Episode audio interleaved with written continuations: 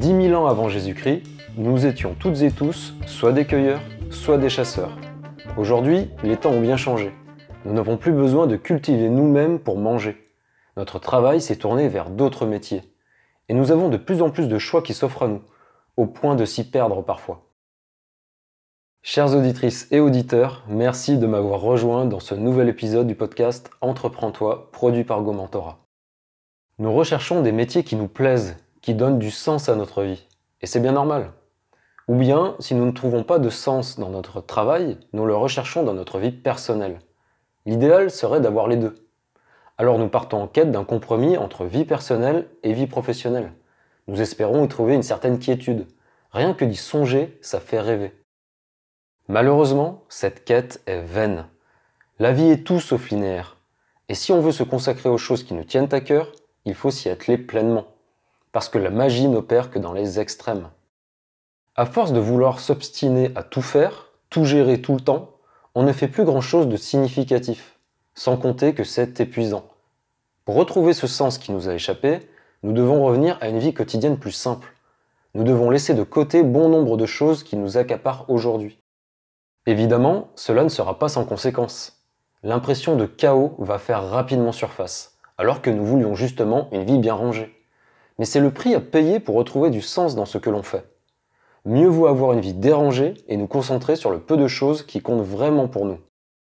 Il sera toujours temps de rattraper la balle au bon, quand le besoin s'en fera sentir dans les autres domaines trop longtemps délaissés.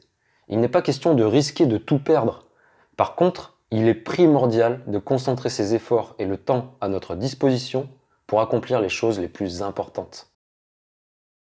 Dans le domaine du travail, l'important n'est pas de savoir combien d'heures par semaine vous allez travailler.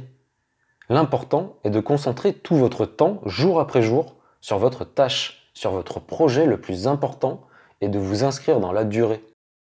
Si vous avez tout un tas de petites tâches quotidiennes à effectuer, ne vous attendez pas à obtenir des résultats qui sortent de l'ordinaire ou à surpasser vos concurrents. Parce que ceux qui donnent l'impression de progresser plus vite que vous sont ceux qui ont accepté de ne pas tout faire.